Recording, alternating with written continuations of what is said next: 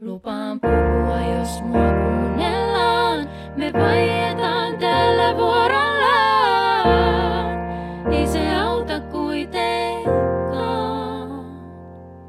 Mun on vaikea enää vaieta. Pöö itellesi. Noin, jos Joni haluaa leikata. Niin, joo. Hyvin menee taas. Kiitos Juneille taas kaikesta. Kiitos vaan kaikille kaikesta. Mitä kuuluu, Sanna? Oho, pääsit yllättämään.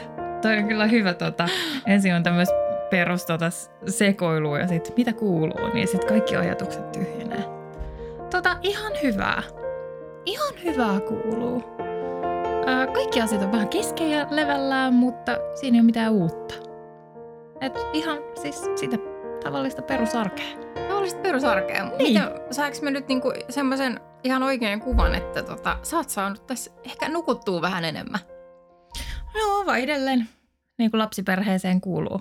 Me lopetettiin imetyshommat kokonaan, niin, niin tota, näyttää vähän valosammalta tämä meidän, tää meidän nukkuminen. Ja se tietysti auttaa myös siinä, että mun ei ole välttämättä pakko olla se, joka nukkuu siellä lapsen kanssa samassa huoneessa, vaan mä oon esimerkiksi nukkunut sohvalla tuossa yhden yön ja Ootko? silleen, että mä en reagoi tota, lapsen itkuun, vaan, vaan mies tekee sen, niin se on ollut ihan mukavaa ja sitten on saanut samalla ehkä antaa sit vähän sitä omaa ilta-aikaa sit meidän esikoiselle. Niin. Niin, hänkin tarvii äitiä kyllä. Oi, no söppänät. Mm. Sitä niin kullat. Essi. Mitä sulle kuuluu? No, mua ehkä vähän vituttaa tällä hetkellä. Niin.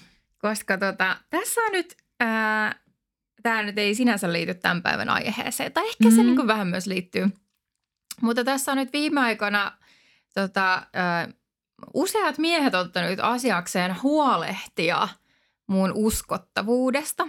Mm. Ja huolehtia siitä, että, että kun, kun mä kiroilen niin paljon tässä podcastissa ja niin kuin muutenkin vapaa-ajallani kiroilen jonkun verran, niin tässä on, on niin kuin useat miehet olleet nyt huolissaan siitä mun uskottavuudesta. Että ei kuulemma kannattaisi kiroilla, jos haluaisi olla uskottava ihminen. Niin tota, kaikille niille miehille, jotka on ollut huolissaan mun kiroilemisesta tässä podcastissa ja sen vaikutuksesta mun uskottavuuteen, niin haluan ihan yhteisesti sanoa näin naisten päivänä, että jos mun työn saanti todella on kiinni mun vapaa-ajan kiroilusta, niin siinähän vittu on. Jaha. No, Johan pomppas. No, ehkä siinä on ihan totuuden siemen se, että e, onko se tosiaan miehet, jotka määrittelee sen, että koska nainen on uskottava ja koska ei. Ja Hmm. jos se liittyy näin, näinkin tämmöiseen tärkeäseen asiaan kuin työnsaanti, niin kyllä mä vähän olisin huolissani siitä. Tässä mennään taas tähän lokerointiin, mistä ollaan puhuttu paljon, että Niin. Niinkö se tosiaan on, että myös tässä meidän omassa podcastissa meidän pitäisi laittaa itsemme siihen yhteen lokeroon, missä Mm. me ollaan sitten mahdollisimman uskottavia. Tämä on ehkä vähän tämmöistä tasapainottelua. Niin, ehkä se on. Ja siis kun toisaalta, kun mua ei niin kuin vittuakaan kiinnosta lopeta, lopettaa siis kiroilua mun vapaa-aikana ja mun podcastissa. ja, ja jos oikeasti kävi, käy, kävisi niin, että jonkun mielestä se, että mä teen mun podcastia Mhm. mm. ilman mitään palkkaa tai ei ole minkälainen työjuttu, mä en esiinny tässä siis asiantuntijana, vaan ihan tavallisena ihmisenä, joka sattuu siis opiskelemaan yhteiskunnallisia asioita – Mm. niin jos se on jollekin ongelma jollekin tulevalle mahdolliselle työnantajalle, että minä vapaa-ajalla kiroilen, niin, niin tota, sit se saa olla ongelma. Mm. Että olkoot. Joo. Ja siis tämä liittyy, niin kuin sanoit, niin hyvin vahvasti siihen, mistä, mistä puhuttiin viime viikon jaksossa, että jotenkin se, että nainen kiroilee vapaa-ajalla ja yleensäkin, niin ei, nainen ei ole hyvä nainen silloin, jos nainen pukeutuu välillä crop toppi. Niin kuin itse siis, mä, mä tykkään pukeutua siis crop toppeihin, varsinkin siis mun urheiluvaatekategoriassa on paljon crop toppeja. Sannalla on tällä hetkellä päällä crop toppi, niin Mhm. jos se siis vaikuttaa meidän ammattitaitoon niin kuin ihan oikeasti jonkun mielestä, niin mä en edes halua työskennellä sellaiselle puljulle tai sellaisten ihmisten kanssa. Niin. Koska toi on ihan käsittämätöntä ajatella, että, että se, että miten joku pukeutuu, niin vaikuttaisi sen ammattitaitoon. Tai se, että jos mä vapaa-ajalla, kun mä puhun mun kavereiden kanssa, niin kiroilen, niin se ei ole, anteeksi nyt vaan, mutta se ei mitenkään vaikuta mun ammattitaitoon. Ja jos sinä siellä, joka kuuntelet ja katsot, ajattelet niin, niin nyt on ehkä aika mennä niin kuin itteensä ja miettii, että minkälaisia ennakkokäsityksiä sulla todella on naisista. Ja miksi sä koet niin kuin tarpeelliseksi kommentoida ja yrittää niin kuin saada mua lopettaa mun kiroileminen. Miten se, niin kuin liit, miten se kuuluu sulle? Miten se liittyy suhun? Ja se on niin kuin, ehkä, ja ehkä tässä on niin hyvä pointti se, että, että, että, että jos sua häiritsee mun kiroileminen, niin se on sun ongelma, eikä mun ongelma. Jumalauta. Saatana vittu ja perkele. No niin, olkaa hyvät. Voitte no sitten paheksua nyt rauhassa, kun sanoi, monta, sanoiko viisi vai neljä kirrosanaa äsken putkeen? Eihän meillä lasketa. Niin. Eihän meillä lasketa. Voi kun tuosta nousi monta asiaa esille tässä niin kuin jo pukeutumisesta, että tiedätkö mun tuolla liikunta-alalla, tällä yhdestä näistä miljoonasta alasta, millä mä toimin, liikunta-alalla, mm. se, että pukeutuu crop toppiin ja näyttää sieltä vähän absiin, niin sit voi olla kuule hyötyykin niin. uralla. Että, että näin se on taas kontekstista kiinni kovasti. Mm. Että, mutta kyllä se, kyllä mä huomaan itsekin, tämä oli sitten toinen ajatus, että kyllä mä huomaan itsekin ää, lokeroivani ihmisiä sen perusteella, kuinka he pukeutuu.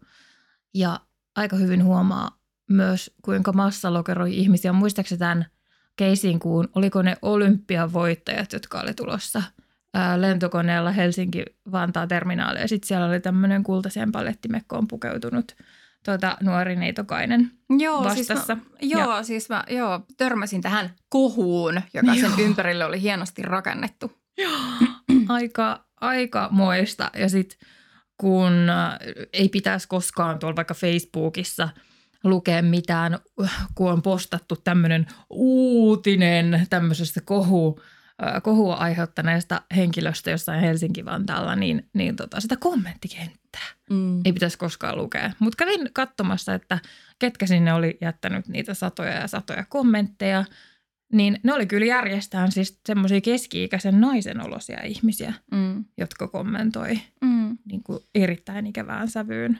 Kyllä. Ja siis te, tota, äh, se jotenkin usein ajatellaan kanssa, että, että kun puhutaan naisvihasta, eli siis – Eli ei, ei siitä, että sä äh, niin kuin huomaat ajattelevasi, että mä muuten vihaan kaikkia naisia, vaan, vaan ihan siis rakenteellisesta ongelmasta, ongelmasta joka, joka muun muassa näkyy, näyttäytyy meille sellaisena kuin, että paheksutaan sitä, että nainen kiroilee tai yritetään jotenkin kontrolloida naisia. Tai että esimerkiksi se, että naiset saa vähemmän palkkaa Suomessa ja maailmalla muutenkin, kun, kun miehet ja naiset kokee seksuaalista väkivaltaa ja niin päin pois. Niin virheellisesti ajatellaan, että nainen – ei voisi olla niin kuin sisäistänyt tällaisia niin kuin naisvihamielisiä ajatuksia. Mm. Mutta niinhän se ei siis ole. Itse mä oon ollut kunnon naisvihaaja, vihannut niin, kuin itse, niin, niin sanotusti vihannut itseäni ja tota, kaikkia muitakin naisia. Ja mä oon ollut just se semmoinen susi muille naisille. Mm.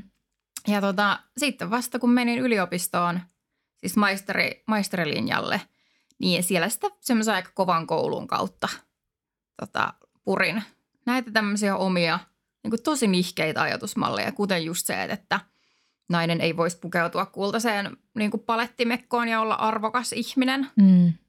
Niin. Ja muista niin kuin ihan järsyttävää myös se, että on kyseessä niin kuin nuori mimmi, joka pukeutuu niin kuin pieneen mekkoon. Niin siis anteeksi nyt vaan, mutta tämäkin on mun mielestä ihan niin kuin tyvi ta- tavallinen asia – Siis niin. kun mä olin 18-vuotias, niin mä painoin tuolla meneen ties missä pikkumekoissa ja koroissa. Ja ihan hyvin voisin tälläkin hetkellä laittaa pikkumeko ja korot ja näin. Ja mä en niinku, mun on vaan niinku vaikea tänä päivänä, ehkä just kun on ehkä purkanut niitä omia semmoisia tosi, tosi nihkeitä ajatusmalleja omasta pääkopasta pois, niin mun on tosi vaikea ymmärtää sitä, että mitä se on muilta ihmisiltä pois. Sano muuta ja miksi kokevat niin oikeudekseen mm. mennä moittimaan muita. Täst, tästäkin voisi puhua vaikka kuinka kauan. Niin voisi, niin vois. Ja mun mielestä tämä siis kyllä, tämä niin on ihan hyvä alustus tälle tämän päivän aiheelle, joka on vaientaminen. Oho. Oho, tuliko Me, yllätyksenä? Oho. Me isähän sanoi, että tämä podcasti olisi, voisi olla nimeltään myös vaikeasti vaiennettavat. Mm. Mutta tänään puhutaan siis vaientamisesta. Mm. Jaa. Kyllä. Mitäs, mitäs kaikkea sinne vaientamisen alle voi kuulua? No aika paljon, aika paljon kaikkea mä oon tänne niinku listannut kanssa jotain semmosia, semmosia niinku omia, äh, omia, omia tarinoita ja, ja ajatuksia siitä, että mikä, niinku, mitä mä oon havainnoinut, että mikä on, mikä on vaientavaa ja ehkä miten mä oon saattanut vaientaa ja näin. Mutta että tota, eh, ehkä tälleen me, me päätettiin ottaa tämä jakso just, just nyt tähän hetkeen, ei sen takia, että, että miehet on huolissaan mun kiroilusta ja mun uskottavuudesta, vaan lähinnä sen takia, että, että nyt kun on tämä Ukraina-sota eskaloitunut ja, ja tota, sosiaalisessa mediassa ja perinteisessä mediassa ja kahvipöydissä ja kaikkialla muuallakin, niin, niin keskustellaan aika paljolti vaan ja ainoastaan tästä sodasta. Mm. Niin mä oon huomannut sitten semmoisen ö, sivuilmiön, että jos joku puhuu jostain muusta, niin se pyytää sitten niinku anteeksi, Mm. että puhuu nyt jostain muusta kuin tota Ukrainan sodasta. Ja mä oon niin kuin, itsekin siis huomasin, että kävin semmoisen ajatusprosessin läpi, että, että saadaanko me jatkaa tätä podcastia? Kannattaako meidän jatkaa tätä podcastia?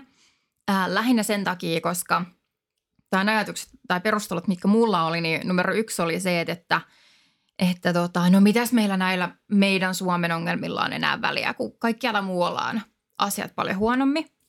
Ja toinen asia, mistä mä huomasin, että meinasin itseäni sensuroida, niin, niin oli myös sitten se, että, että onko oikein jotenkin puhua vaikeista asioista, kun ihmiset on muutenkin niin kuormittuneita. Niin. Ja jotenkin tämä tämmöinen niin kuin, ehkä itsellä se jonkinlainen yhteiskuntatieteilijän vastuu ja myös kiltin tytön syndrooma, että, että tota, yrit, niin tekee muiden tunnetyötä jo valmiiksi niiden puolesta, ettei kellekään nyt vaan tule mikään paha mieli siitä, mitä, mitä mä oon sanonut. Ja muutenkin.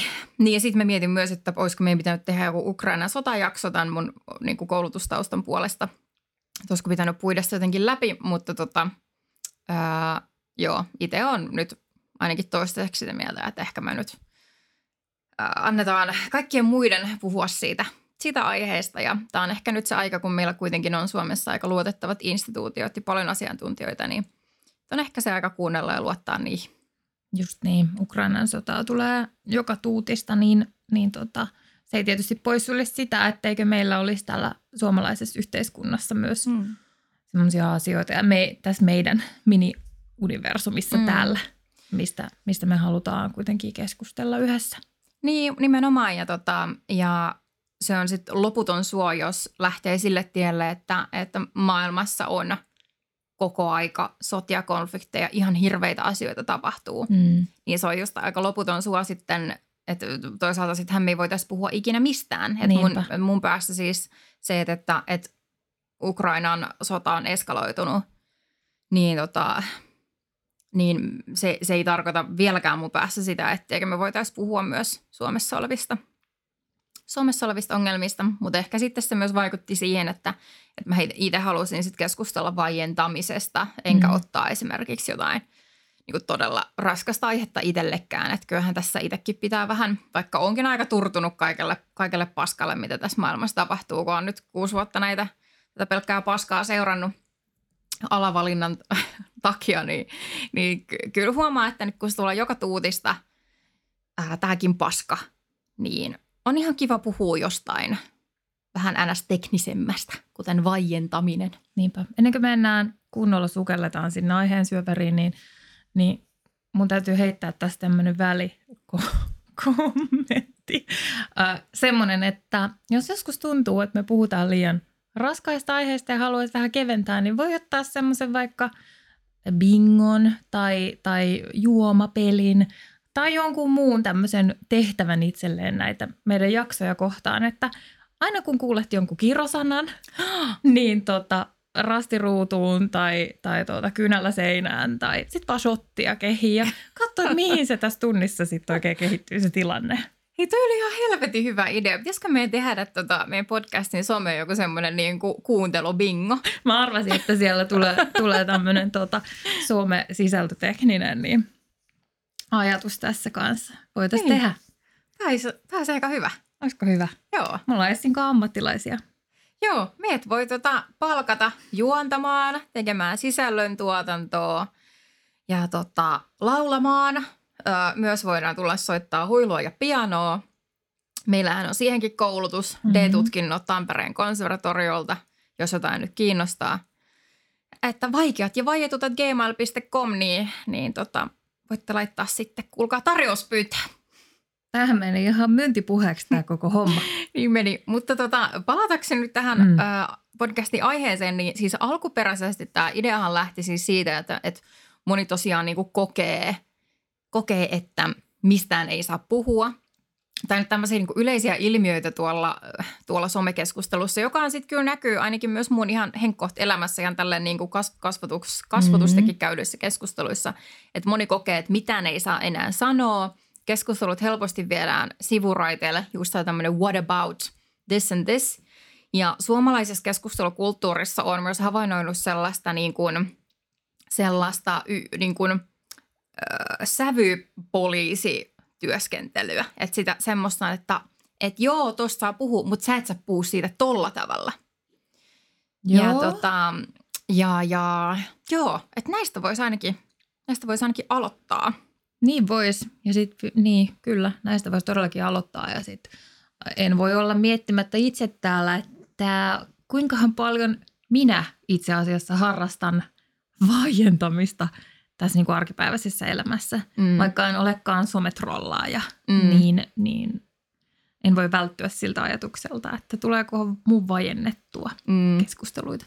Niin, joo kyllä mä, ja siis mä oon nyt tässä pohdiskellut just esimerkiksi samaa parisuhdetta ja kun meillä on ollut niin kuin jonkun verran vähän myrskyä tässä parisuhteessa, että meillä on, meillä on vähän niin kuin mennyt kausittain, kausittain niin kuin tullut hyvät ja, ja huonot ajat Mm. ja, ja tota, yleensä se on ajoittunut just tämmöiseen kaamosaikaan, kun menee sitten vähän huonommin. Meillä on yleensä niin kuin, tulee sitten joku tämmöinen maailmanluokan konflikti ää, yleensä kaamosaikaa. Ja, tota, ja tämä on nyt ensimmäinen vuosi, että sellaista ei ole tullut. Että me ollaan nyt selkeästi opittu jotain ja, ja mä oon siis selkeästi oppinut jotain. Ja suurin oppi on just se, että et ei takerru niihin johonkin yksittäisiin sanoihin ja, ja siihen sävyyn. Mm. Ja siis mä, mä oon niinku tainnut, että mä oon ollut ihan hirveä tone police, niin sanotusti, sävypoliisi. Joo. Eli niinku tarttunut siihen, että miten joku sanoo jonkun asian, minkälaisia sanoja se käyttää. Ja tota, tämä on jotenkin ihan hirveän luonnollista myös niinku omalla alalla, koska siis sehän, mitä me tehdään hyvin paljon yhteiskuntatieteissä ja niinku, mikä on hyvin suosittu esimerkiksi niinku, tämmöinen gradu-metodi on Joo. se, että tehdään diskurssi- tai narratiivianalyysiä ja, ja yleensä me niinku analysoidaan nimenomaan siis puhetta, Mm. se miten ihmiset sanoo jotkut asiat, miten ihmiset selittää niitä, minkälaisia sanoja ne käyttää ja retoriikka ja kaikkea tällaista, niin, niin se on myös ihan hirveän jotenkin, jotenkin luonnollista tehdä sitä, mm-hmm. Mhm. että tarttuu niihin sävyihin ja näin. Että jotenkin itse on nyt pitänyt oikein opetella pois siitä, että ei kuuntele, että millä tavoin se kumppani jonkun asian välttämättä sanoo ja mitä sanoja se käyttää ja käyttääkö se jotain väärää sanaa tai, tai jotenkin, että jos on tosi vihainen jostain asiasta, vaikka niin kuin mun mielestä ei saisi olla, niin siihenkin, että ettei niin kuin puutu semmoiseen ja lähde heti analysoimaan sitä, vaan yrittää ymmärtää, että mitä se toinen oikeasti niin kuin yrittää sanoa. Niin, koska kyllähän niiltä sanoilta, tai siis kyllähän se niin on, että miten ihmiset asiat tuo esille kertoo aika paljon siitä ihmisen pään sisäisestä maailmasta, mutta se on sen analysoijan näkökulmasta siitä Niin. ihmisen sisäisestä maailmasta. Nimenomaan. Että mikä sitten loppujen lopuksi on totuus, että tätä varmasti monet tänä päivänä miettii, että mikä se, mikä se totuus kullekin on. Jep, ja siis toi oli ihan sairaan hyvä pointti, että se on nimenomaan niin, että se on niin kuin, vaikka jos me puhutaan niin kuin parisuhteesta, jostain parisuuden riidasta ja, ja mun siitä äh, sävy, sävyyn puuttumisesta ja sanoihin puuttumisesta ja tämmöisestä, niin sehän on nimenomaan mun analyysi siitä, mitä se toinen ajattelee. Mm. Ja mähän on täydellisen jäävi kuitenkin analysoimaan, mitä se toinen oikeasti niin kuin haluaa mm. sanoa. Et, et kyllä siinä, tota, jos itse huomaat tekevässä, tekevästä tätä samaa, niin tota, su, suosittelen kyllä niin kuin sitä, että, että, että, että kyseenalaistaa sitä omaa mahtavuuttaan ja kykyään oikeasti tietää, mitä se, toinen, toinen ajattelee. Jep. Sitten toinen, toinen tämmöinen, siis todella, todellakin tämä ihan mieletön huomio, siis minkä sä oot tehnyt. Ja, ja tota, kyllä toi on varmaan yksi semmoisista pitkän ja niin kuin ehkä onnellisen parisuhteen yksistä avaimista. Toivotaan. Sitten toinen, toinen, mitä mä oon kanssa, jos mä nyt muistan, mitä mä olin tuossa just sanomassa, niin siis mitä mä oon kanssa miettinyt tähän niin parisuhdekeskusteluun, ajauduttiinpa sivuraiteelle, niin on se, että, että mulla on ainakin ollut hirveä tarve niin kuin analysoida ja ratkaista kaikki parisuhteen konfliktitilanteet tässä mm. ja nyt ja heti tai muuten tai jotain, tiedätkö Että mm. niin että nyt se ratkaisu pitäisi löytää ja puhumalla ja keskustelemalla ja saman tien. Mm. Mutta ehkä sitten sitä mukaan, kun näitä tämmöisiä suunniteltavia asioita on tullut lisää, niin ei enää jaksakaan pitää kaikista langoista kiinni ja stressata ihan kaikesta. Ja sitten on vähän niin kuin itsestään päästänyt joistain asioista irti ja ajatellut, että mä en nyt niin kuin jaksa keskittyä tähän. Niin sitten kun sitten sit ne asiat pikkuhiljaa ratkee sitä mukaan, kun kumpikin osapuoli on siihen valmis. Et esimerkiksi jos, siis voi olla, että jossain konfliktitilanteessa parisuhteessa tai ystävyyssuhteessa tai missä vaan, niin, niin se voi olla, että ne on ihan eri paikoissa niin kuin siinä konfliktin varrella. Tai jos, jos ihan eri paikoissa niin kuin henkisesti, että toinen voi olla valmiimpi ja toinen voi olla tekemässä vielä jotain työtä itteensä kanssa – eikä ole valmis puhumaan tai keskustelemaan jostain, jostain asioista, niin mm. se, että antaa aikaa. Niin sekin on aika hyvä semmoinen niin kuin mun oppi tässä parisuhde rintamalla.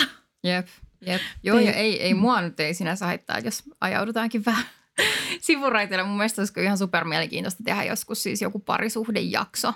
Älä muuta. Tällainen niin kuin raivorehellinen parisuhdejakso mm. olisi kyllä tosi koska parisuhteissakin on niin paljon semmoisia – sellaisia asioita, mistä ei puhuta niin. ää, julkisesti. Mm. Sitäkin pidetään niin, kuin niin yksityisenä asiana. Ja myös sitten niin kuin meillä on tosi paljon oletuksia siitä, että minkälainen on yksiavioinen heteroparisuhde. Mm. Ja se, se tuo ihan älyttömästi vaikeuksia ja pitää niin kuin miljoonan eri kantapään kautta jotenkin sitten tajuta, että tämä on kaikki oikeastaan ihan paskaa, mitä meillä on opetettu. Niin. Niin, Sasse. Näin. Jokainen tekee sen oman todellisuutensa. Näin. Mm, niinpä. Joo, otetaan. Ja meilläkin on moni parisuhteita kummallakin takana hyvin erilaisia, niin, niin. olisi kyllä mielenkiintoista jutella. Niin kuin ei välttämättä just tästä parisuhteesta tällä hetkellä, vaan mm. niin kuin yleisesti meidän mm. huomioista. Siis jep, jep. Mutta joo, tuosta tota, mm. äh, sävyyn, äh, sävyypoliisiudesta piti vielä tosiaan sanoa, että, että jotenkin – mä oon, mä oon niin tajunnut sen, kuinka vaientavaa se on ollut toiselle ihmiselle. Just se, että puuttuu sävyihin, koska siis miten sä niin kuin, kun on muutenkin niin kuin yleensä konfliktit parisuhteissa ja muutenkin liittyy niin kuin vai, vähän vaikeampiin aiheisiin. Niin. Niin miten sä niin kuin uskallat sanoa enää mitään, jos sun pitää varoa sun jokaista sanaa – jos ei sulla aina lupaa, että sä mennä tunnekuohuun. Jos ei sulla lupaa suuttua, jos ei sulla lupaa sanoa jotain sanaa väärin ilman, että se toinen ihminen puuttuu siihen. Niinpä. Ihan super, ihan super vaientavaa varmasti. Ja mun mielestä tämä on siis, tämä on niin näkyvillä suomalaisissa keskustelukulttuurissa, että esimerkiksi ää, jos telkkariin menee vaikkapa niin kuin ruskea nainen ja, ja niin kuin – kiihtyy, kun yksi valkoinen keskustelija käyttää N-sanaa, niin, niin saman tien siihen puututaan. Mm. Että joo, kyllä rasismista saa puhua, mutta ei näin. Niin. Että ei saa, niin kuin, ei saa jotenkin suuttua tai siitä pitää puhua niin, että kaikki varmasti ymmärtää ja, ja jotenkin, että, että siitä ei saa puhua just tolla lailla, miten sä puhuit. Mikä on siis ihan, ihan jäätävää, että me tehdään sellaista. Ja siis se on mun mielestä niin kuin todella siis suomalainen juttu. Mä, mä en tiedä, miksi me tehdään silleen, että onko se joku muutenkin semmoinen, että onko, onko, se, onko se yksi näistä jostain tämmöisistä puolustusmekanismeista kritiikkiin, että ei jotenkin, että se helpottaa sitä kritiikin niin kuin vastaanottamista mm. tai tyrmäämistä. Niin, no siis jos ajattelee niin kuin toisiin, jos haluaa vaikuttaa toisiin ihmisiin, niin sitten toki niin kuin se, niin, siis riippuu siitä, että et, et mitä tietysti haluaa saada aikaiseksi muissakin mm. ihmisissä. Et yksi, jos muut ihmiset on hyvin niin kuin uh, zen ja, ja niin kuin rauhallisella fiiliksellä tai jopa vähän niin kuin jollain semmoisilla negatiivisilla, että ei oikein olisi aikaa eikä malttaisi. Sitten kuitenkin, että no, että mä istun tässä ja kuuntelen. Ja sitten toinen tulee niin kuin ihan jossain ääripääfiiliksissä kertomaan niin kuin sen näkökulmasta asioita, niin se voi olla tosi vaikea ottaa sitä vastaan, koska ne tunnetilat on niin ääripäissä. Mm. Että ainakin itse olen huomannut sen, että monesti keskusteluissa, niin jos haluaa päästä oikeasti keskustelemaan ja ymmärtämään ihmisiä, niin silloin olisi hyvä hakeutua ensin ei samaan tunnetilaan, mutta lähelle sitä niin kuin toisen tunnetilaa, mm. että pääsee sitten, että, että on helpompi kuunnella ja ymmärtää, kun mm. on ikään kuin siinä samassa zoonissa ja tunteessa mukana. Mm. Että kyllä mä muistan niin kuin montakin kertaa nyt, kun tässä ollaan puhuttu, niin on tullut montakin kertaa mieleen semmoisia tilanteita, missä mä oon ihan selvästi niin kuin vaientanut sua. Että jos sä oot tullut niin kuin tosi fiiliksissä kertoa jostain asiasta ja silleen niin kuin, että vitsi, että tää on näin tämä asia. Ja, ja sitten sit, tota, itse on sille out of the blue, että ha, no ei varmaan muuten ole. että älä yritä siinä niin kuin tuoda, tuoda noita sun mielipiteitä tänne, että ei varmaan ole. Ja ja sitten se monesti keskustelu onkin jäänyt sitten just siihen. Niin, niin tota, enkä mä nyt sano tässä, että, kumpi on, että mikä on oikea, mikä on väärin. Ja, ja, no, ja samalla ehkä vähän pyydän anteeksi sitä vaientamista kuitenkin. Siis mä en koska... nyt niinku yhtään tiedä, minkälaisista tilanteista mä muistan, monta, mä muistan monta keskustelua joskus, vaikka jos me ollaan oltu vaikka meidän porukoilla. Ja sitten tota, sit niinku, niinku oma, siis sun hyvin tyyliin. Sä innostut tosi helposti asioista ja, ja tota, niin kuin haluat kertoa niitä asioita maailmalle. Ja mä, tota, mä hyvin, hyvin niin kuin näen sen, että mistä, mistä semmoisissa tilanteissa oot voinut... Siis mä en yhtään muista, että mistä me puhuttiin siellä, mutta mä vaan muistan sen, että sitten se keskustelu niin kuin tyssäs kuin seinään, kun me ei vaan ymmärretty jotenkin toisiamme ollenkaan. Sitten me vaan kiihdyttiin ja lopetettiin se keskustelu. Että kyllä se on vaientamista sitten sekin. Onko se ollut sitten jotain empatian puutetta vai mitä se on sitten ollut, niin mm-hmm. vaikea sanoa. Niin, ja siis toi piti siis, joo, tai totta kai mä ymmärrän, että jos haluaa saada asiansa perille mm. suomalaisessa yhteiskunnassa, niin pitää puhua rauhallisesti, järkevästi, ää, ei yhtään syyttäen, ei yhtään kiihkoillen, ei saa olla vihanen, ei saa olla tosi iloinenkaan – pitää olla tosi rauhallinen ja selkeä ja juurta jaksaen repiä omat traumansa esiin, mutta ei niin, että muille tulee tosi paha mieli. Mm. Että kyllähän mä nyt sen tiedän ja, ja sen takia, kun mä oon kirjoittanut mun someen ää, vaikeista asioista, niin mä oon hyödyntänyt juurikin tätä, tätä näin. Mm. Ää, ja se, on, se vie aika paljon voimia ja siis mulle se on suht, suht helppoa, eli mä ihan mielelläni voin jatkaa myös sitä – mutta sitten jotenkin mä vähän vierastan sitä ajatusta, että meillä olisi yksi ainoa äh, sallittu tapa puhua asioista, koska on aika paljon vaadittu äh, esimerkiksi niin kuin just äh, itse olen nainen, joka on kokenut paljon seksuaalista väkivaltaa ja paljon vähättelyä ja tytöttelyä paljon niin kuin miesten erilaisia kontrollointiyrityksiä, niin on aika paljon vaadittu, että jaksaisi aina olla – tosi rauhallinen, tosi ymmärtäväinen, pelkästään järkevän analyyttinen, aina pystyä sanoa asiat niin, että jokaiselle ei varmastikaan tule tai kellekään ei tule paha mieli, koska nämä on aika kipeitä ja niin kuin epäoikeudenmukaisia asioita. Niinpä.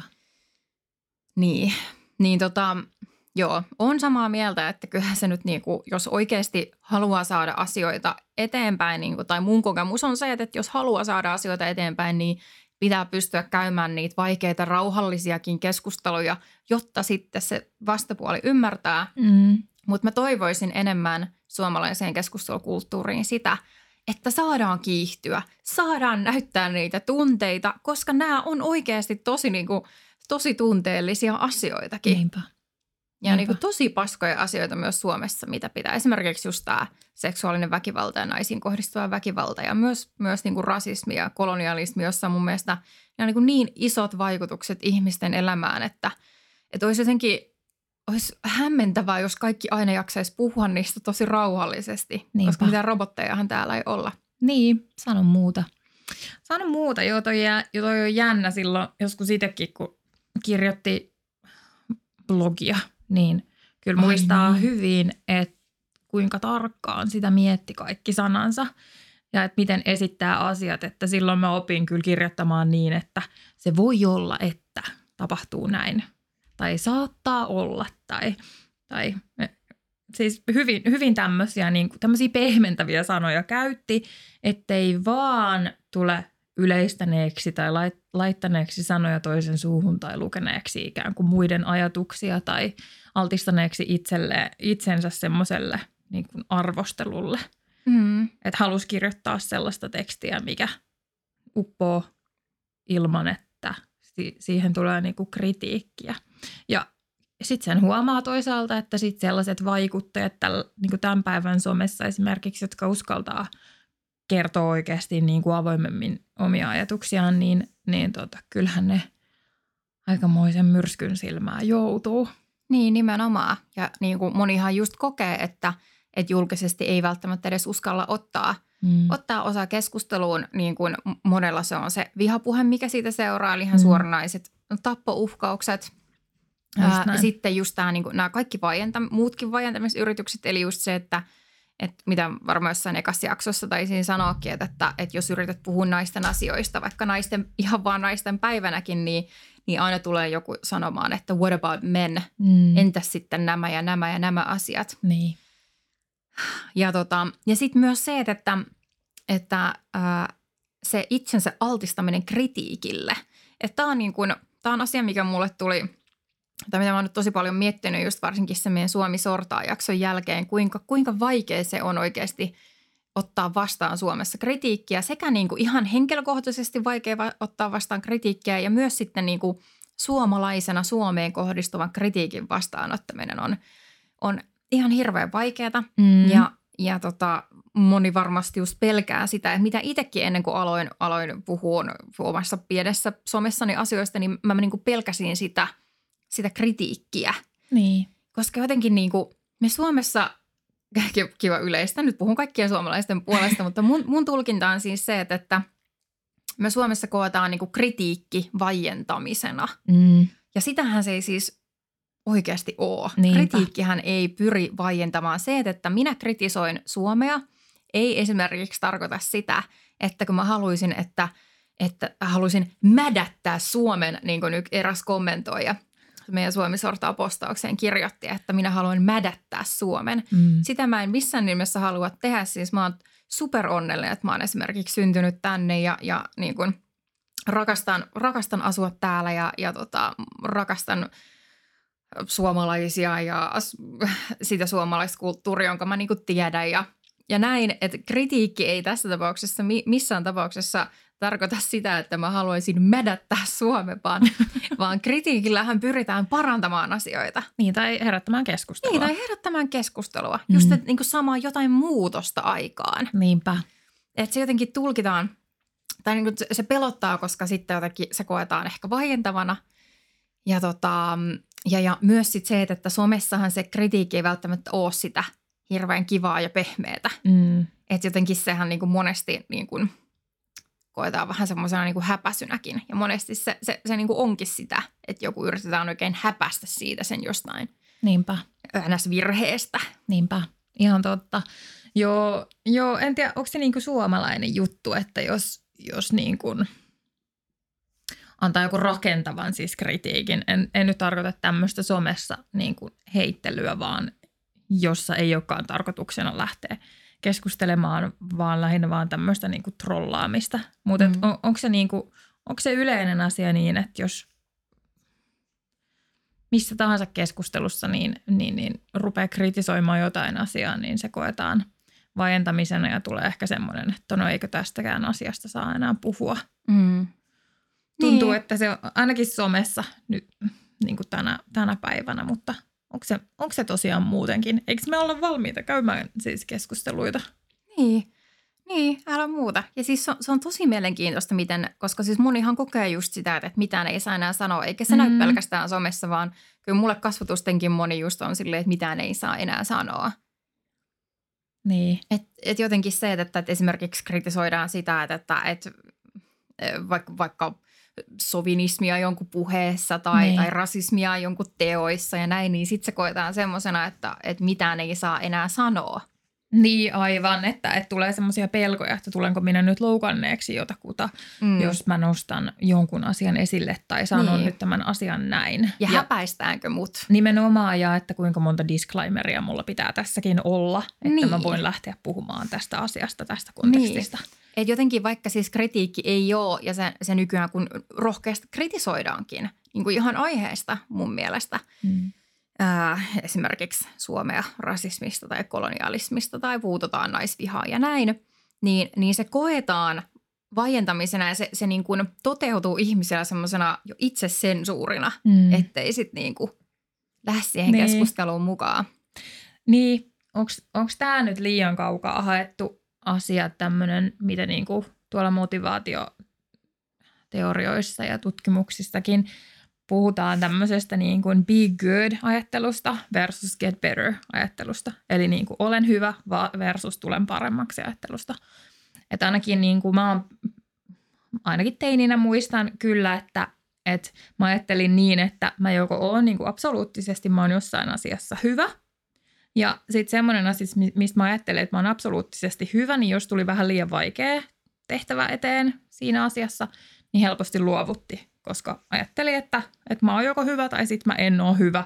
Mm. Ja sitten kun törmäsi asiaan, niin huomasi, että mä en ole tässä hyvä, niin, niin sitten se, se asia meni siihen, en olekaan siinä asiassa hyvä lokeroon.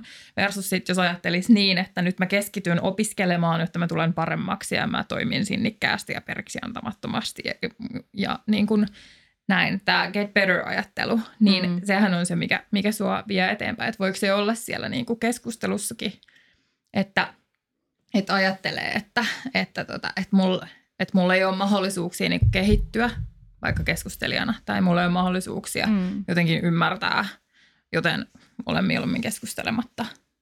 Niin, siis ihan varmasti tuollaista voi olla, voi olla taustalla. Ja just se, että onhan se niinku raskasta.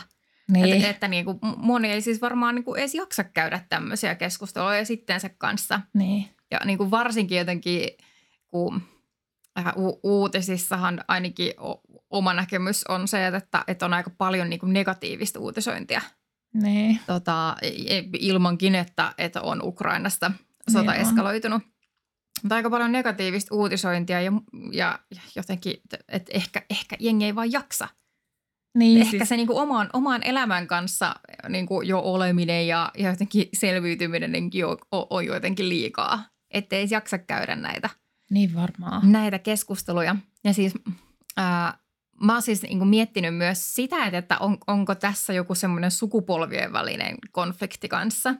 Mm, ja tämä tuli siis mieleen siitä, että ää, kun tosiaan tehtiin se Suomi sortaa jakso ja, ja sitten siihen liittyviä postauksia kanssa laitoin aika monta, niin niihin tuli ää, kommentteja, jotka mä niin näen vaientamisyrityksinä. Mm. Että ne oli just semmoisia, että, että joku kommentoi, että ää, että ne, että ne postaukset on, on tota Venäjän propagandaa. Mm. Ja, ja sitten niin kuin kritisoitiin sitä, että yritetään tosiaan mädättää Suomi alennustilaan. Ja, ja kritisoitiin myös sitä, että, että tota, miten me tässä nyt kaivellaan vanhoja asioita, että pitäisi mennä eteenpäin ja lopettaa valittaminen ja näin. Ja he oli siis kaikki mua huomattavasti vanhempia ja, ja voisi siis sanoa, että, että, että ehkä on niin kuin näitä suuria – suuren ikäluokan edustajia, niin jotenkin... Eli boomereita. Äh, niin, että jos mennään niin kuin taas tähän niin kuin sodan jälkeisen Suomeen niin kuin joka jaksossa. Ja tämä on siis tämä on asia, mitä mä oon tässä gradussakin just siis miettinyt, kun itselläkin on tullut gradun kautta konflikteja mua niin kuin vanhempien ihmisten kanssa, eli näiden niin sanottujen boomereiden kanssa näistä graduun liittyvistä asioista. Niin tota, Mä oon jotenkin miettinyt sitä niin, että, että kun Suomi ennen 2000-lukua on ollut kuitenkin su- suomettumisen aikaan paikka, jossa on pitänyt harjoittaa itsesensuuria ja, ja mm. sodan jälkeiseen niin kuin valtion jälleenrakennusprosessiin on myös Suomessa kuulunut se sellainen, että ei nyt ei valiteta mistään ja omien tämmöisten ongelmien esiin tuominen nähtiin häpeällisenä asiana, että aina oli joku, jolla oli asiat vielä huonommin ja, Mm. ja va- vaiettiin hyvin paljon kaikista vaikeista asioista ja tosiaan ei, ei saanut valittaa, vaan ns. ne kaikki sodan traumatkin purtiin tai purettiin tota, kovaan työntekoon. Niin. Niin onko tässä joku tämmöinen sukupuolten välin, su, sukupolvien välinen konflikti, että meidän on vaikea ymmärtää sitä, miksei saa kritisoida ja kehittää ja tuoda asioita esiin, jotta ne voi muuttaa. Ja sitten on vanhemmat sukupolvet, jotka ei ole ikinä saanut valittaa niin sanotusti Niin, ja kritisoida niinpä. oikein luvan kanssa. Mm. Ja, ja sit, se, koska sehän kairaa tosi paljon, että kyllähän sen tekee niinku parisuhteissa ja kaverisuhteissa, että jos, jos mua vaikka vituttaa vaikka joku asia, mitä, mitä niin kuin sä teet, Mm. joka on mulle ikävää ja mä en sano siitä sulle mitään. Mm. Ja sitten sä sanot mulle siitä samasta asiasta, eli sä annat mulle palautet, sellaista palautetta, jota mä en ole sulle niin kuin kehdannut tai uskaltanut antaa. Niin se ensimmäinen reaktiohan on se, että alkaa vituttaa. Mm. Että niin kuin, että miksi toi tosta sanoo, en mäkään ole sanonut Niin. jotenkin. Joo, joo, kyllä. Joo. Joo, ei kun mä jäin tähän, mä jäin tähän nyt edelliseen Ai, i- ikäluokkaan vielä. Tämä oli, tämä oli kyllä tosi mielenkiintoinen. Niin, kuin niin, siis onko se niin, että me eletään niin, kuin niin erilaisissa todellisuuksissa tässä kuitenkin, niin kuin me versus vaikka meidän vanhempien ikäiset, että, että vaikka me puhutaan molemmat suomen kieltä, niin me puhutaan taas kerran niin, kuin niin eri jostain tu- tunnetiloista tai taustoista, uskomuspohjista käsin, että et, ei, et meidän on tosi vaikea käydä sitä keskustelua Niin. yhdessä. Niin, just, ja just se, että siinä missä meille se kritiikki on ihan jotenkin, ei ole mitenkään erikoinen asia. Niin, Ja että sitä on ihan luvan kanssa. Ja siis koulussahan kannustetaan niinpä. kritisoimaan ja kannustetaan ajattelemaan kriittisesti. Niinpä. Niin jotenkin niin kuin, niin, mä oon, mä oon siis miettinyt, mä, mä en tiedä tätä vielä, mutta siis tämä on ihan oma, oma havainto myös tästä koko graduprosessista, että kyllä mullekin tuli aika iso takapakki sen takia, koska, koska tota eräs ihminen ää, juuri tähän näihin suuriin ää, sodan jälkeisiin ikäluokkiin kuuluva, kuuluva niin, kuin, ää, niin sanottu tämmöinen informantti, niin, niin tota, ää, ei halunnut enää tehdä mun kanssa, kanssa tota, yhteistyötä, koska, koska tota, mä ajattelen niin kuin kriittisesti näistä karjalaisasioista ja, ja Joo. Suomesta ja, ja olen feministi ja näin. Mutta että, että sen, lisäksi, sen lisäksi, että olen feministi, niin hänelle, hä, hän ei niin kuin yhtään pystynyt, tai hän, hän ei siis, hän kokee, että hän ei pysty tekemään mukaan enää yhteistyötä sen takia, koska, koska tota, mä tarkastelen kriittisesti Suomen ja esimerkiksi Karjalan suhdetta. Mm. Niin, Onpa surullista. niin. Siis tosi surullista, että et voi niinku käydä noin. Että ei pystytä niinku lainkaan tekemään yhteistyötä. Mä en yhtään, yhtään niinku tiedä, tiedä näistä niinku teidän, teidän välisestä mm. keissistä, mutta, mutta ensimmäinen, mikä niinku vaan herää, on sellainen suru siitä, että, että sit se keskusteluyhteys katkeaa mm. semmoiseen niinku totaali ymmärtämättömyyteen niin. Siinä välissä, enkä mä nyt sano, että se on to, että toinen ei ymmärrä ja että et se on Mm. niin kuin jo toisesta ihmisestä johtuvaa. Ainahan Mm. siinä on niin kuin kaksi osapuolta, mutta, mutta ehkä se on sitten vaan helpompi jotenkin lopettaa se keskustelu, kun yrittää Niin. niin. ymmärtää. Niin kyllä. Ja siis tota, kun tämä on taas varmaan niinku itsellä vaikea niinku edes jotenkin käsin kosketella sitä vahvaa tunnereaktioa, mikä monella tämmöisestä, vaikka kun puhuu karjala-asioista, niin mikä, mikä siinä tulee suomalaisella niin. ihmisellä. Koska itse mä vaan suhtaudun kaikkeen niin analyyttisesti ja, ja mä koen, että mä oon aika valmis aina ottaa vastaan uutta tietoa ja mä oon myös tosi utelias luonne, että jotenkin, Mm. jotenkin eh, ehkä, ehkä jollain lailla myös paremmin kytköksissä häpeän tunteisiin, että mä en välttämättä koe sitä häpäisynä, jos mä opin jotain uutta tai, tai jos mä en ole tiennyt jotain asiaa. Niin. Mutta tota, mut yleensä kun, tai esimerkiksi jos miettii taas tätä, että mit, miten vaikka joku suomalaisuus on rakennettu ja, ja niin kuin minkälaisia vahvoja tunteita meillä liittyy vaikka johonkin sot, meidän sotiin ja mitä siellä on tapahtunut ja, ja kaikkeen semmoiseen, jonka mielletään suomalaisena, niin siihen on ihan siis tarkoituksenomaisesti rakennettu suomalaisille vahva tunneyhteys mm. ja se on, se, sun, niin kuin, se on yhteydessä sun identiteettiin. Kyllä. Niin se, että jos joku tulee ja, ja niin kuin kritisoi sitä, Niin. Niin kyllähän niin se menee. kyllä se varmasti, niin kuin, Niin. varmasti tota, jotenkin se on aika vaikea. Ehkä vähän, ehkä pitkäkin prosessi sitten jotenkin ottaa vastaan sitä, että jollain voi olla erilainen kokemus Suomesta ja suomalaisuudesta. Niinpä. Ja jollain voi olla erilainen näkemys siitä, että mitä suomalaisuus tarkoittaa. Niinpä. Ja, ja niin kuin tällä, tällä pohjustuksella, niin kyllä mä ymmärrän sit niitä ihmisiä, jotka ei halua vaan niin kuin jatkaa keskustelua. Että sitten on vaan niin, kuin niin, että on vaan niin kaukana jotenkin ne Mm. omat uskomukset. Tai sitten jos menee just siihen, että oma identiteettiä tai uskomuksia siitä omasta identiteetistä, että jos Mm. mm. niihin joku tulee puuttumaan, niin se on helpompi sitten vaan sanoa, että adieu. Jep. Jep, ja siinä, ehkä siinä on myös semmoinen niin joku väärinymmärrys siitä, että, että, itsehän mä en yritä ottaa keltään niiden Niin. suomalaisten identiteettiä pois. Kyllä. Et mu- mun puolesta saa muistella talvisodan äh, Suomen sisua ja, ja yhteishenkeä ja sankareita ja, ja vaikka niin kuin edelleen käydä joka, joka tota itsenäisyyspäivä sankarihaudalla Mannerheimin patsaalla tuossa Leinolassa teidän naapurissa ja sitten syödä sen jälkeen Mannerheimin kuhaa ja, ja katsoa, kun Sauli kättelee Suomen kansaa. Ja, tota, ja näin. Et mun puolesta sitä, sitä saa siis tehdä, siinä ei ole mitään väärää. Mutta mut, mm, tässä on ehkä vaan just tämä, että et, et sit pitäisi ehkä, tai olisi ihan mahtavaa, jos pystyttäisiin hyväksymään se, että, että voi olla muitakin kokemuksia tässä Niin. maassa kuin se, että on sille jee jee talvisota ja sankarit ja näin. Että esimerkiksi sodastakin voi olla monenlaisia eri kokemuksia ja se, että jos itse on niinku ihan saanut asua Suomessa ihan, ihan täysin rauhassa ja vapaana, mm. niin kaikilla ei ole sit sellainen samanlainen kokemus. Että jotenkin se, että, että, että meillä on niin ehkä ahdas käsitys kanssa siitä suomalaisuudesta, niin kuin Suomi-sortajaksossa puhuttiinkin, että, että jotenkin siihen ei niin kuin mahu mikään muu. Niin. Ja sen takia se tuntuu, niin kuin, tai jotenkin se ajattelu on se, että, että, että on vain yksi ainoa totuus ja se on Suomen valtion totuus. Ja sitten ei niin kuin jotenkin yhtään mikään muu mahdu siihen rinnalle. Mm, niinpä. Ja sitten jos sitä on rakentanut siis koko elämänsä, tiedätkö ja mm. se Mm. on niin vahva osa sitä omaa minuutta, niin, niin tota, et se, ja, ja sitten, että jos joku tulee ihan niin kuin tosi erilaisilla vaikka uskomuksilla jollain tosi erilaisella pohjalla herättelemään keskustelua, niin se on ihan ymmärrettävää, mutta se on toisaalta tosi sääli, koska kyllähän se, se vaientaa sitten sen keskustelun Mm. helposti, niin kuin teillä kävi. Jep.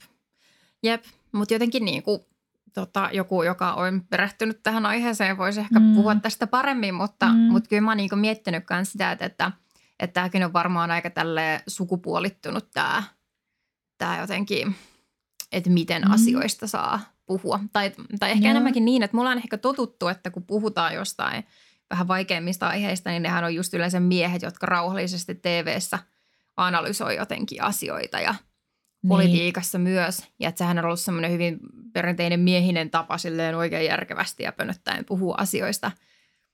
Ehkä nyt kun on, on saanut naisena vähän vapaammin tai naiset ehkä vähän vapaammin niin kuin olla omia, omia naisellisia itseään mm. Mm-hmm. ja että ehkä vähän uudenlaisia, uudenlaisia tapoja niin kuin puhua ja keskustella on myös Mm. tullut tähän maailmaan. Siis oikeasti tämä, voin nyt jo heti sanoa, että en, tästä ei ole mulla nyt mitään tieteellistä, tieteellistä osaamista välttämättä, vaan tämmöinen ihan mutuilua. Mm. Mutta että ehkä tässä on myös siis se, just se, että me ollaan totuttu, että, että kun miehet puhuu tietyllä uskottavalla tavalla jossain, niin, niin sitten kun nainen tulee ja ei puhukaan sillä samalla tavalla, niin tässä voi olla Niin, myös että semmoinen. onko se uskottavaa. Niin. Niinpä, että sitten kun se tunne kuohulaantuu, niin mitä, mitähän se sitten on mieltä. Niin, että, niin. että onko se tosiaan niin, että jos, jos niin kuin puhuessaan itselle tärkeästä asiasta ajautuu siihen sellaiseen niin kuin tunnekuohuun, niin, niin onko se silloin vähemmän totta tai vähemmän uskottavaa. Niin. Varsinkin jos nainen on se, joka siitä asiasta puhuu. Mm. Mulle tulee ihan siis nyt näistä niin kuin tunnekuohusta käsin ja tämmöisestä tunteiden ilmaisemi- ilmaisemisesta ja siihen liittyvästä vaientamisesta, niin mulla on vaan niin, kuin niin vahvat mielikuvat tulee niin kuin vaikka, vaikka tota brittien, siis mikä se on, kun me, meillä on eduskunnan istunnot, mistä näytetään videokuvaa, sitten Briteillä on mikä se on, missä ne huutaa ja jee ja kan, kannustaa ja puuaa ja, ja tota, mikä Niin, se niillähän on? on se, eikö niillä on niinku kaksi kamarinen periaatteessa, On, siis se niiden, on. niiden niinku järjestelmä. edus, eduskunta Niin, tyyppinen Mikä se parlamentti. nyt onkaan? Niin tota, on niin kuin, kyllä siinä näkyy myös aika hyvin tämä, kuinka kulttuuriin sidottua se tunteiden näyttäminen versus sitten tämmöinen hyvin asiallinen, analyyttinen, tasapainoinen ja, ja erittäin niin kuin järkevä Mm. tapa niin kuin käyttäytyy on. Että meillähän se näyttäytyy se brittien tyyli semmoisena sirkuksena, mikä ei välttämättä tunnu uskottavalta, mutta sehän on niille sitä Jep. kaikista uskottavinta Jep. tekemistä. Jep, älä muuta, älä muuta.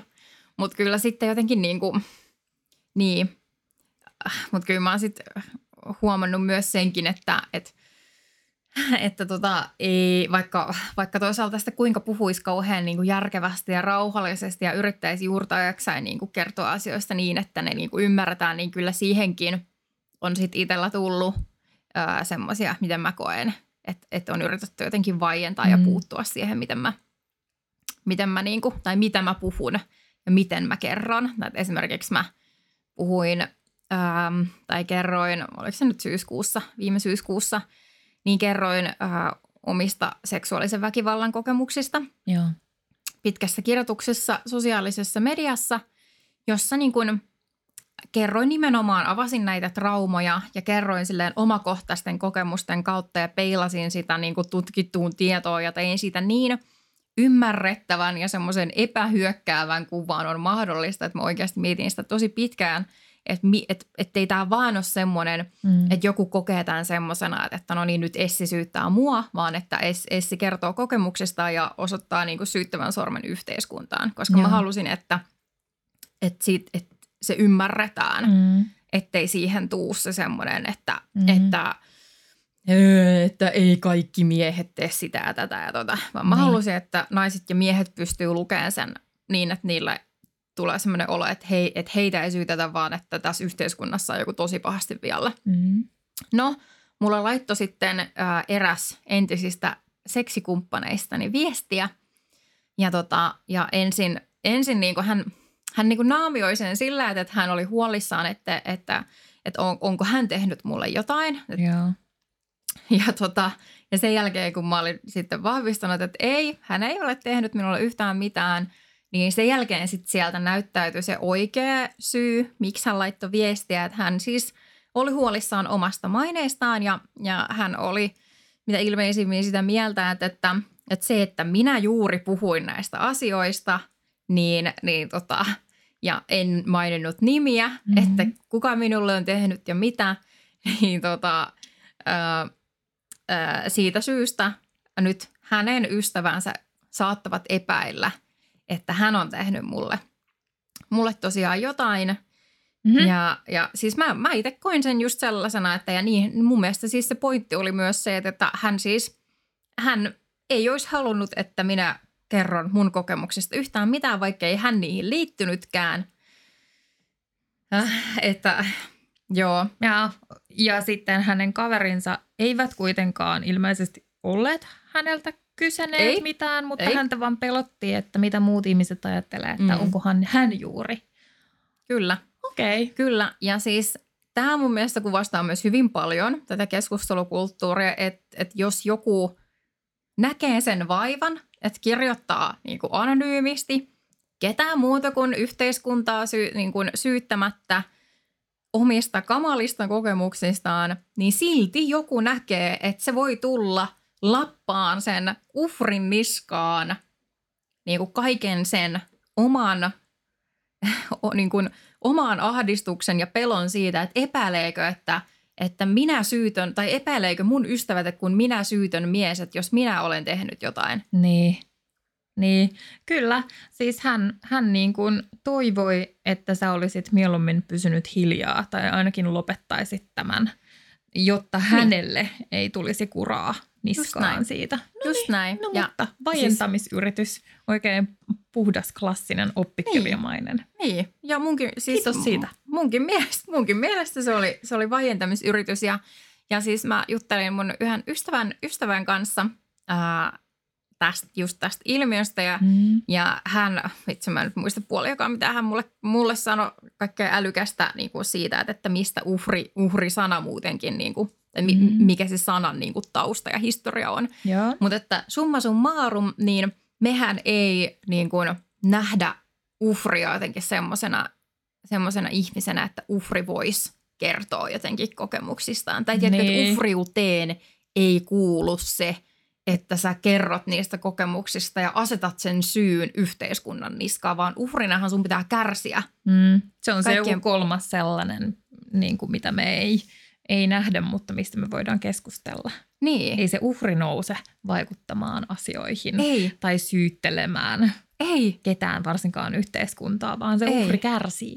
Ei, ei. Ja myös siis se, että, että, että mä varmaan niin kuin, tein sen pehmeästi, kun mä syytin yhteiskuntaa uhrina. Mm. Mutta siis, että uhri, joka syyttää sitä, joka on hänelle mm. tehnyt pahaa, niin siis sehän ei niin kuin meidän päässä voi yhtään edes olla mikään uhri. Niinpä. Että sit jotenkin niin kuin, se on Niinpä. niin vaikea käsitellä, että sitä halutaan, niin kuin, si- se halutaan sivuuttaa ja vaientaa. Niinpä. Ja siis se, että, että, että, että voin tälleen seksuaalisen väkivallan uhrina kyllä kertoa, että, että, että ei tarvi yrittää vaientaa, koska kyllä se, niin kuin se itsesensuuri on jo sisäänrakennettu. Niinpä. Että niistä, niistä väkivallan kokemuksista ei, ei tule mielenkään kertoa. Mm, kyllä.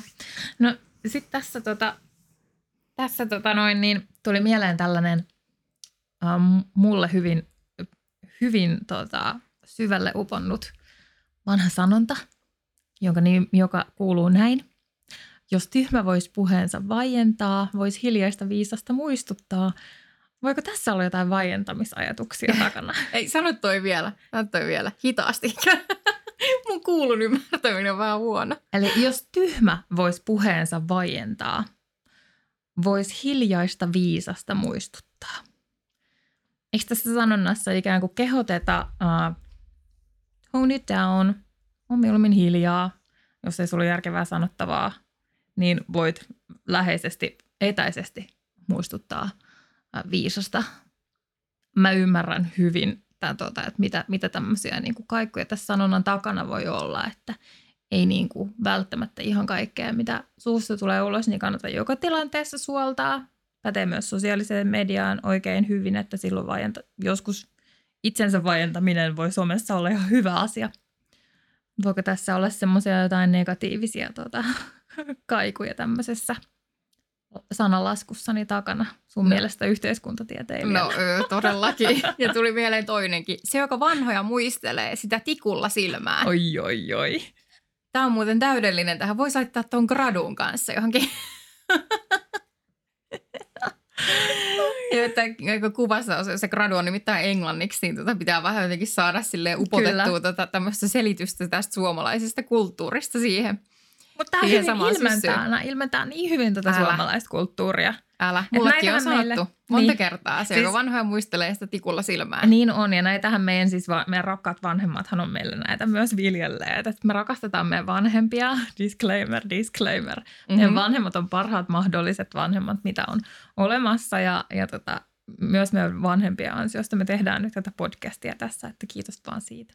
Joo, joo, ehdottomasti. Että ette tunne sitä mitään pistoa siellä. Joo, Vähän me, saa tuntea.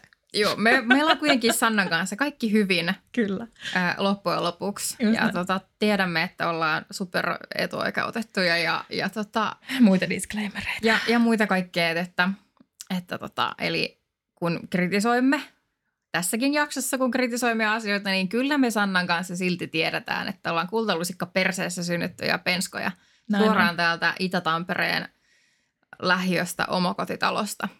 Just näin. Kotosin, että tota, ei tarvitse kenenkään huolestua sitä, että lähtee Sannan kanssa jotenkin ylpistymään tai ufriutumaan nyt sitten turhaan, kun uskalletaan taas kritisoida. Mm. kehdataan kritisoida ja Ai ottaa ai. vieläpä tilaa tälleen.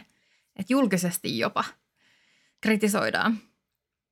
Mut joo, mutta tota, joo toi, joo, me ollaan nyt näköjään puhuttu taas tunti, Oho, niin ollaan. tunti kaikkea, mutta että jos tähän loppuun on nyt jotain, niin, niin ainakin voisin sen sanoa, että suosittelen kaikkia miettimään ää, ja ehkä tarkastelemaan sitä, että tekeekö tätä samaa sävypoliisi-toimintaa kuin meikäläinen, koska se jos mikä vaientaa ja jotenkin niin kuin, mm, mä en ehkä, tai mua vähän jotenkin kammottaa semmoinen ajatus, että meillä olisi yhteiskunta, jossa olisi pelkästään ns. oikealla tavalla keskustelevia ihmisiä. Mm.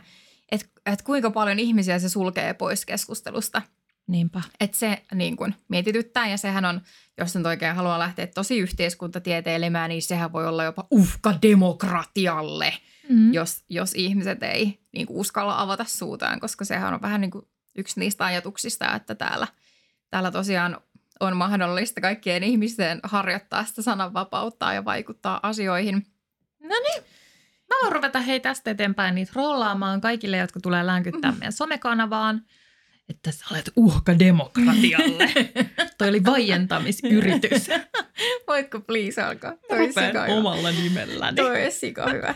Ai että. Hei, tunti takana, niin pistetäänkö purkkiin? Ja nyt kun sä oot ollut tollainen oikein asiallinen yhteiskuntatieteilijä, niin heitä joku tuota sun lempikirrosana tähän loppuun, ennen kuin lopetetaan. Mm, mun lempi on kyllä varmaan tää kombo. Vittu saatana perkele. Se on. Paska ja kusi.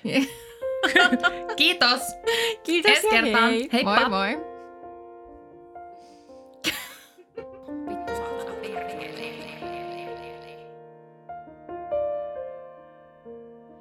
Kiitos, että kuuntelitte.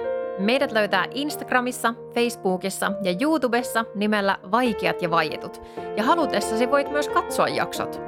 Aihetoiveet ja palautteen voit lähettää joko somessa tai sähköpostitse osoitteeseen vaikeat ja vaietut at gmail.com. Jaksojen musiikista vastaa yhtiö Kortteli 75 ja visuaalisesta ilmeestä Aune Sants.